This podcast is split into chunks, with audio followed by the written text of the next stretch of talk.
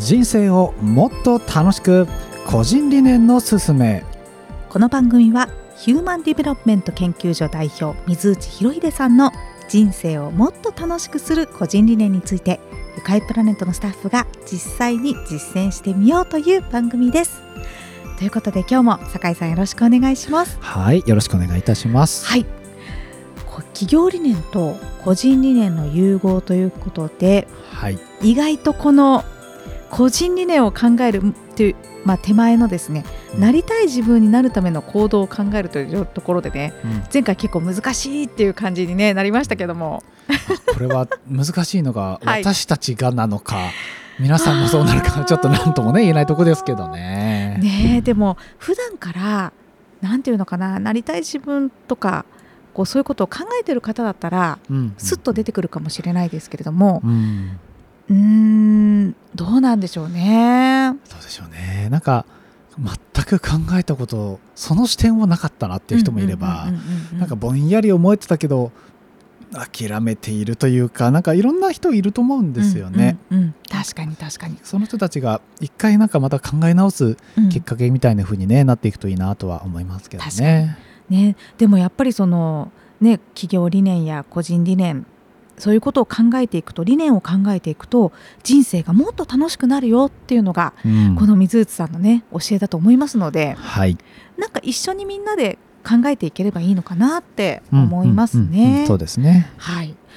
やそれでね、あの前回はなりたい自分になるための行動について、まあ、一緒に考えてみたんですけれども、うんうんうん、まあ、その次のステップ、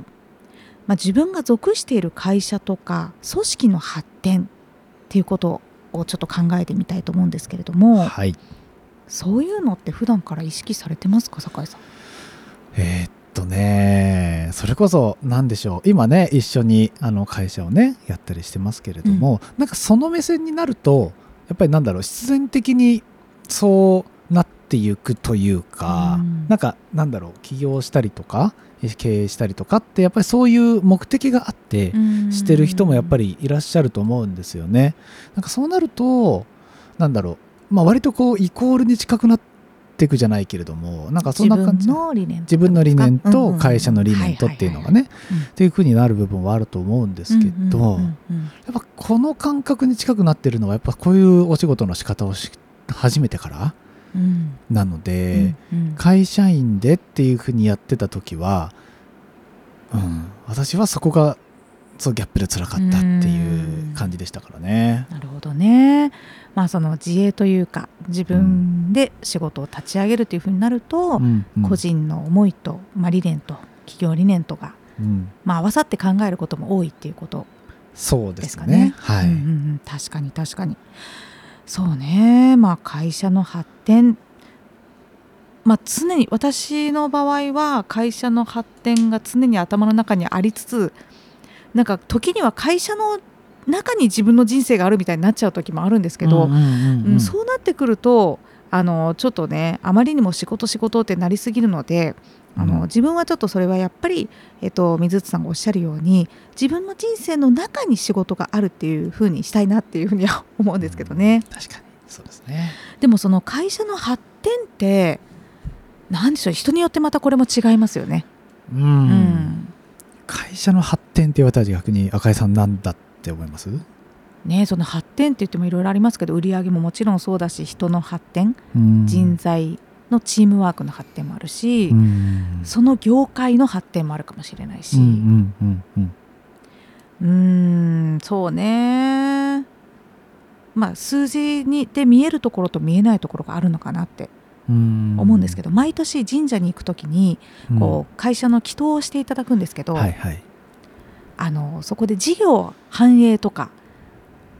について祈祷していただくときに、うん、この繁栄とは何を指すんだろうかってよく考えます。ああ、なるほどなるほどなるほど。うん。そうだからその発展とか繁栄とかってあの、うん、まあそのね人によって違いますよね。そうですね。うん、発展繁栄、なんか今のそのお話でいくとね、祈祷はね、うん、一緒に行ったりとかっていうふうにもしますけれども、うんうん、やっぱこのこういうことをやることによっていろんな人が豊かになったり幸せになったり楽になったりっていうことをねやっぱりこう事業として提供したりっていうことだと思うんですけど、ま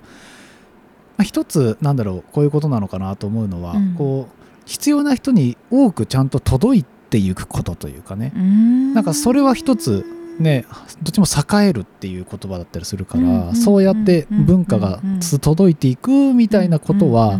一つすごく大事な、まあ、指標なのかなと思うんですけど、うんうんうん、まあでも結局それって届くことによって売り上げが立つってことは数字も上がるし、うんうん、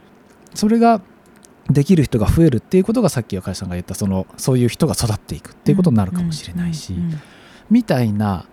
まあ、ちょっとねなんだろう卵か鶏かみたいな話になっちゃうかもしれないけれども、うんうんうん、やっぱなんかそういうこともちょっと大切なのかなとは思ってこう広くそれがこう届くようなイメージで私もそういう時は結構こうイメージを持ちながらねご祈祷受けたりとかっていうのはありますけどね。なるほどね、うん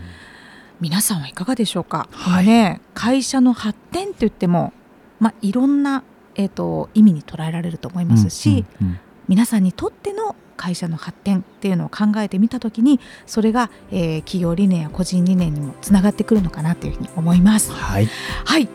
次回はですねもう一つ考えなければいけない大事な社会貢献についてね一緒に考えていきたいと思います。はいはい、それではまた来週お会いいたしましょう。失礼いたします。